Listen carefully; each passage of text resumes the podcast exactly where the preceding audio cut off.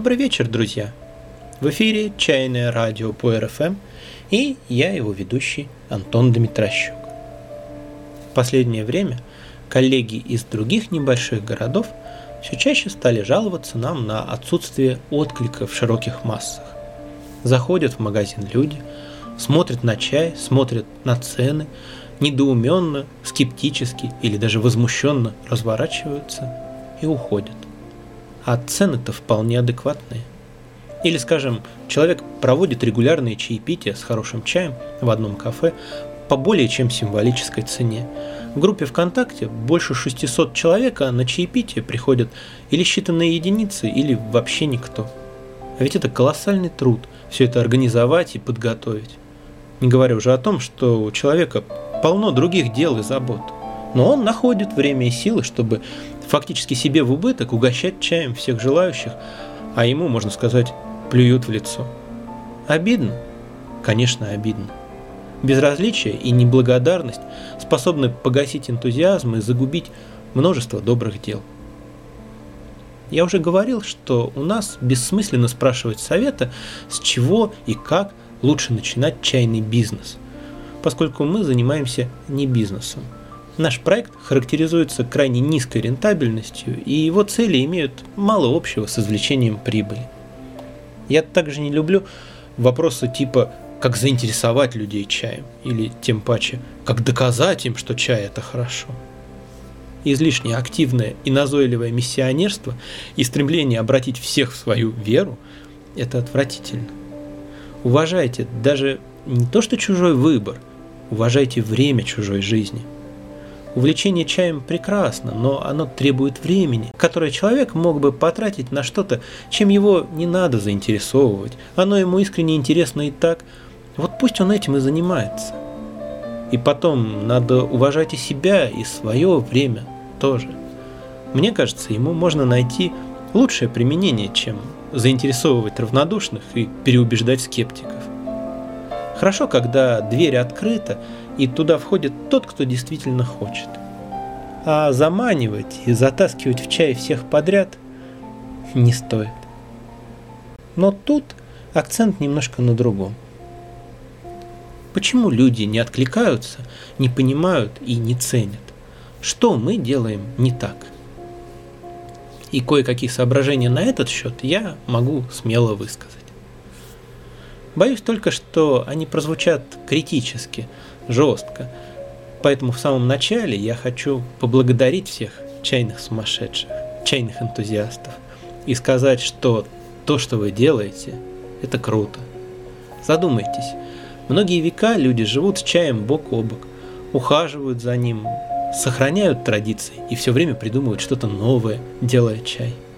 Но если бы не нашлось того, кто расскажет человеку о чае, угостит его чаем, продаст ему чай, чтобы он мог угостить кого-то еще, все это было бы зря. Вы часть огромной, славной команды, которая существует не первую тысячу лет. И вы необходимая ее часть. Особенно это касается коллег из небольших городов. Легко заниматься чаем в столице, где давно сложилось большое и пестрое чайное сообщество. И есть немало людей, которые повсюду носят с собой чашку, заходя в течение дня то в одну чайную, то в другую. Такая среда поддерживает уже одним своим существованием.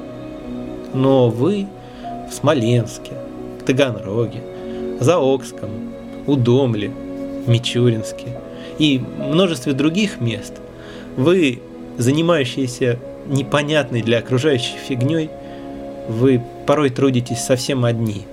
И если там не будет вас, то не будет никого, вообще никого. Конечно же, нам интересно, как обстоят дела у коллег. Где что происходит, кто что придумал. И мы просматриваем группы и паблики чайных мест внимательно и не можем не замечать ряд типичных моментов. Ну, во-первых, многие озабочены тем, как представить чай, как показать его так, чтобы люди им заинтересовались, прониклись.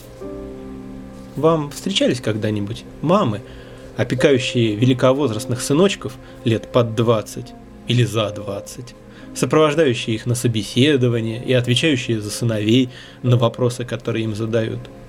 Разве удивительно, что таких юношей не принимают всерьез? Хороший, по-настоящему качественный чай говорит сам за себя. Я думаю, это даже можно рассматривать как критерий качества.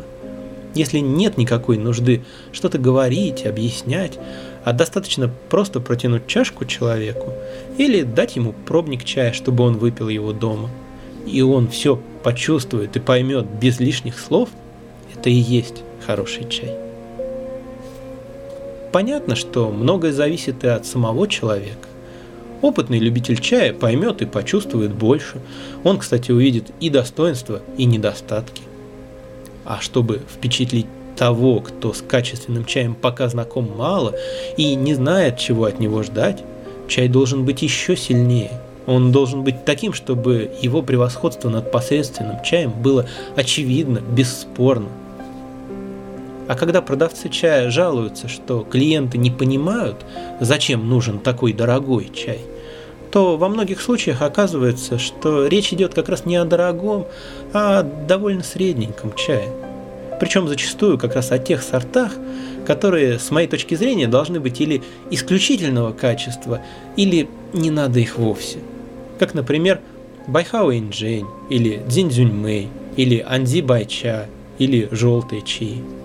Их дешевые варианты, которые стоят в российской рознице, ну, скажем, рублей 800 за 100 граммов, это, как в анекдоте, Битлз, которых Рабиновичу сосед напел. Фальшивят, картавят. Внешний вид и самое основное во вкусе и аромате они еще худо-бедно передают, но большей части нюансов, которые ценны в этих сортах, в дешевых вариантах нет.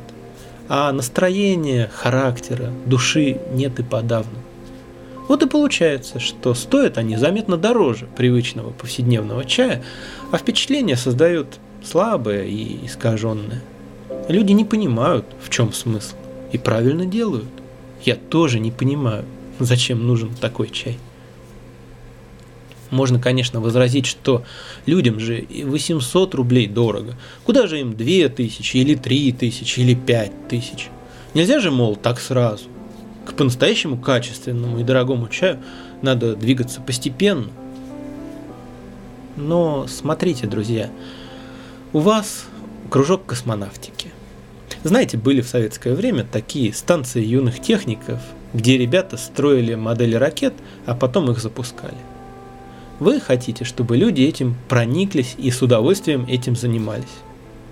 Но для этого они должны полюбить космос, а значит побывать там хотя бы раз. Полуметровая хреновина, взлетающая на высоту 16-этажки, сама по себе неинтересна и не стоит того, чтобы вытачивать и клепать ее три месяца. Она интересна потому, что это модель настоящей ракеты.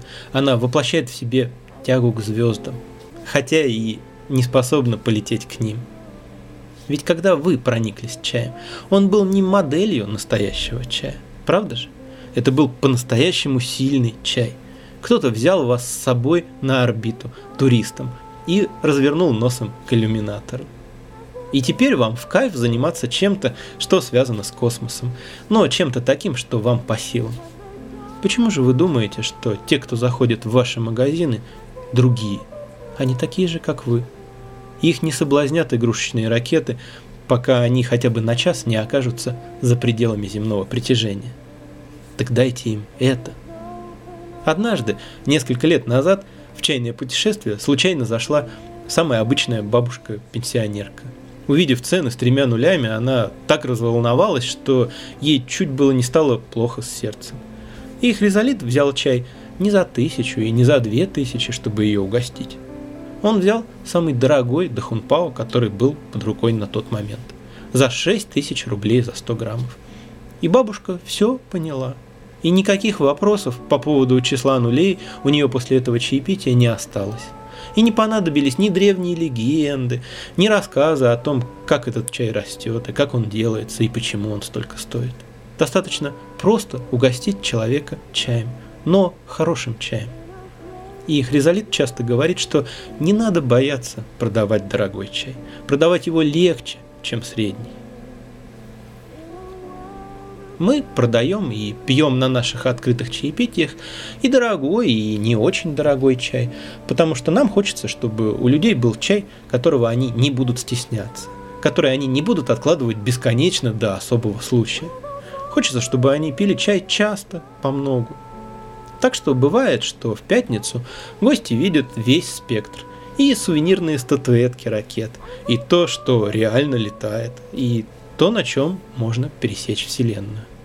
А дальше им надо выбрать. И выбирают они разные. Бывает так, что человек говорит, ну, круто, конечно, но я же не космический пилот. Дайте мне лучше вот этот фейерверк, я друзей порадую. Но бывает и наоборот. Человек говорит, да зачем это баловство? Оно же до первой космической не дотягивает. Не надо мне 100 граммов этого, дайте лучше на те же деньги 5 граммов вон того. Я хочу еще раз на орбиту, теперь сам.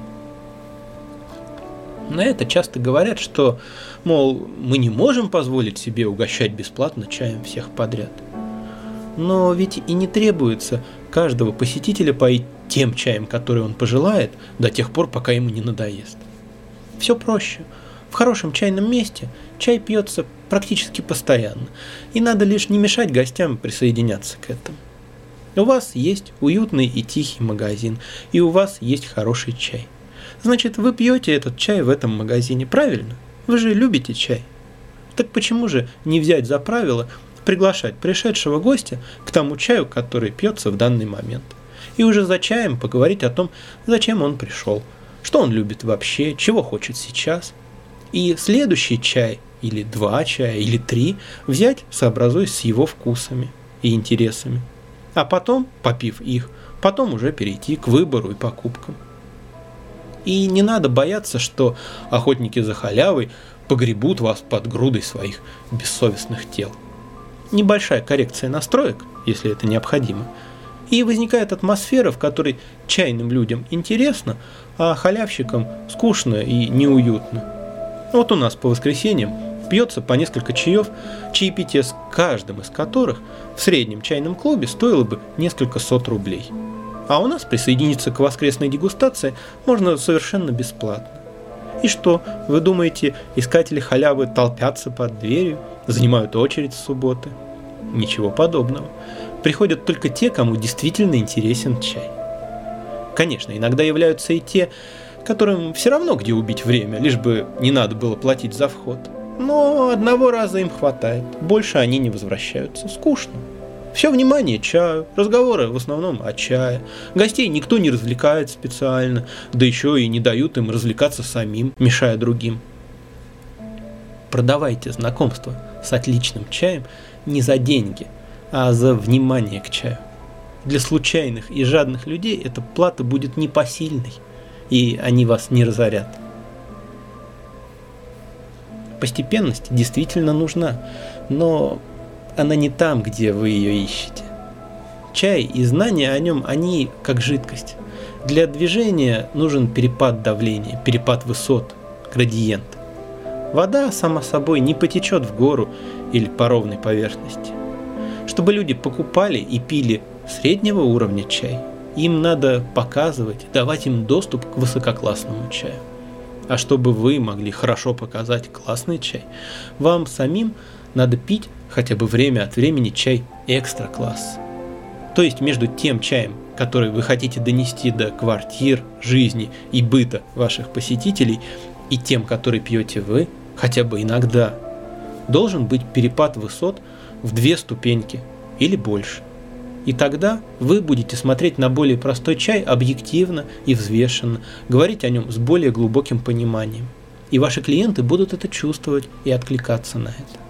Вы сможете приготовить более простой чай так, что непосвященные и неопытные гости поймут его и оценят его по достоинству. А если вы продаете, допустим, дзиньцзюньмэй за 800 рублей, и показать гостям можете только дзиньцзюньмэй за 800 рублей – и сами пьете дзинь-дзюнь-мэй за 800 рублей, и вам этого достаточно, то продаваться он будет плохо. Ну, или нужно быть профессиональным, высококлассным торговцем, мастером продаж. Но это уже совсем другая тема. Когда мы с супругой занимались аргентинским танго, занимались в разных школах, и в каждой у нас были определенные претензии к преподавателям, один опытный тангера высказал очень мудрую мысль. Проблема с преподаванием танго в России, сказал он, заключается в том, что преподаватели учат тому, что им сейчас интересно. Тогда как для пользы дела было бы лучше, если бы учеников учили тому, что самими преподавателями давно пройдено и оставлено позади. Хороший проводник не тот, кто вместе с подопечными восхищается красотами местности, по которой он их ведет. Хороший проводник – тот, кто изучил эту местность досконально, и она не вызывает у него такого вау, как у новичков. Зато он видит то, чего не видят они. И даже этого недостаточно. Самый хороший проводник – тот, кто отлично знает маршрут, но ходит и гораздо более сложными маршрутами, и потому готов ко всему. Поэтому, чтобы быть хорошим проводником чая и знаний о чае, вам нужно основательно набраться опыта. Вам нужно быть не на шаг, а на несколько шагов впереди ваших клиентов. Тогда им будет легко довериться вам и интересно будет за вами идти. А если вы хотите, чтобы они глубже погружались в чай и чайную культуру, вам самим надо не останавливаться, не прекращать свое чайное образование, а идти все дальше и дальше. Есть, конечно, и другой путь, в обратную сторону развернуться лицом к покупателям и пойти навстречу их вкусам и запросам. И с коммерческой точки зрения это куда лучше. Но тогда вместо развития вы будете иметь в лучшем случае застой, а чаще всего деградацию. К нам часто обращаются оптовые чайные компании, предлагая себя в поставщики. Мы просматриваем пуэрный раздел и в большинстве случаев обнаруживаем одно и то же – Самые дешевые Даи, Хайвань, Бою, Лимин, Сигуанские точи и... и же с ними. Нет, нас это не интересует, говорим мы. Как, изумляются там? Это же самые популярные пуэры в России. Так они, блин, потому и популярны, что такие, как вы, продают только их. Замкнутый круг – надо понимать, что картина спроса на чай в современной России сформировалась не естественным путем, а под влиянием определенной маркетинговой политики. Нам это очень заметно, поскольку значительная часть нашей аудитории до встречи с нами не имела никаких предпочтений, не имела предвзятости и начала свой чайный путь у нас на глазах с чистого листа.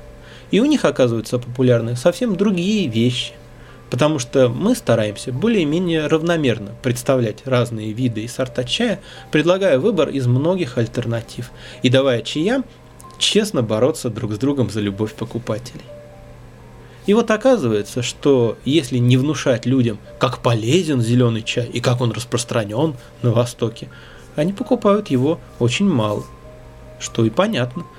Ни российскому климату, ни вкусовым предпочтениям россиян он не соответствует нюансы вкуса и аромата зеленых чаев люди начинают понимать и ценить не на первом году знакомства с китайским чаем. Да и тогда они пьют его, когда по-настоящему испытывают в нем потребность. В конце весны и летом, а не круглый год. Если не внушать людям, что тигуанин это знаменитый легендарный чай, то они в большинстве случаев предпочитают тайваньские и тайские улуны. Если не зацикливать народ на Дахунпао, а наряду с ним предлагать хотя бы десяток других уишанцев, то он перестает лидировать. Если не грузить людей полумифическими, полезными и психоделическими свойствами габа-чая, а отдавать его им попробовать без громкого пиара, то крайне редко можно встретить человека, которому габа-чай действительно понравится на вкус.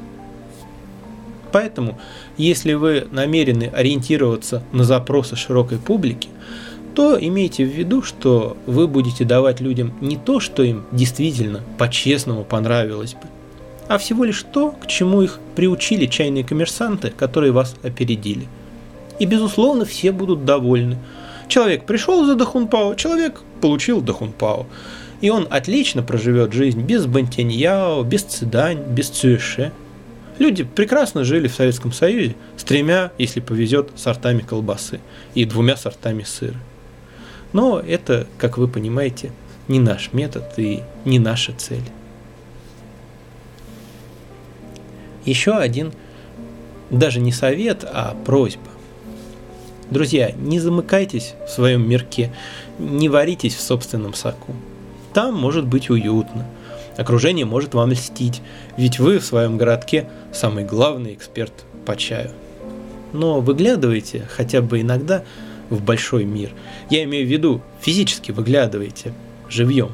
Получить знания и заказать чай можно и по интернету, но важен еще и дух, важно настроение, важно живое общение и живое прикосновение к процессам большего масштаба. В России есть довольно крупные и довольно чайные города, которые как бы добровольно отгораживают себя от единого чайного сообщества. В таких местах отлично сохраняются традиции, но они как-то мельчают, что ли. Людям из таких сообществ бывает принципиально форма куличиков. А в других городах любители чая давным-давно вылезли из песочницы. Бывайте, например, в Москве. Заходите в разные московские чайные. Это очень интересно. В одном месте вам скажут одно, в другом противоположное, а в третьем посмеются над первыми двумя. И вы будете видеть чайную культуру во множестве проекций, объемно, и вы будете понимать относительность каждой из точек зрения. Вы будете расти. И еще одна неоднозначная тема – это объединение. В небольших городах, а впрочем и в больших тоже, часто возникает идея объединить чайных людей под каким-нибудь знаменем. Желательно сразу всех. Причем объединение преподносится как несомненное, бесспорное благо, и не ставится даже вопрос, а зачем, ради чего? Да, некоторые задачи действительно легче решать совместно, но не все – Одно дело, когда несколько художников сообща арендуют мастерскую, которую им по отдельности не потянуть. И совсем другое, когда они, каждый со своим видением, пытаются вместе нарисовать одну картину. В итоге может получиться то, что не понравится ни одному из них. Если говорить о совместной деятельности, то важно, чтобы у вас с партнерами совпадали и цели, и средства. А чайный мир настолько велик, что это бывает редко. В противном же случае союз будет бессмысленным и мучительным или для одного из компаньонов, или для всех сразу. Альтруист будет страдать рядом с человеком, для которого важна прибыль. А тот, кто видит в чае только среду для позитивного общения, не поймет того, кому интересен чай как таковой. Для кого-то продавать ароматизированный чай вполне допустимо и даже хорошо, а для кого-то абсолютно неприемлемо. Представьте себе людей, путешествующих в одном и том же направлении. Кто-то идет пешком, кто-то едет на велосипеде, кто-то на автомобиле, кто-то на лошади. Один хочет как можно быстрее достичь цели, другому важно получить удовольствие от маршрута и полюбоваться окружающими красотами. Один любит напевать в дороге, а другого это бесит. Как вы думаете, есть ли смысл объединять их в один караван – если они справляются по отдельности. Чайных людей объединяет чай, и, на наш взгляд, этого вполне достаточно. На этом все на сегодня о чае. Сегодня в студии самой домашней чайной «Сова и панда» звучала музыка Пола Лейтона Кердала –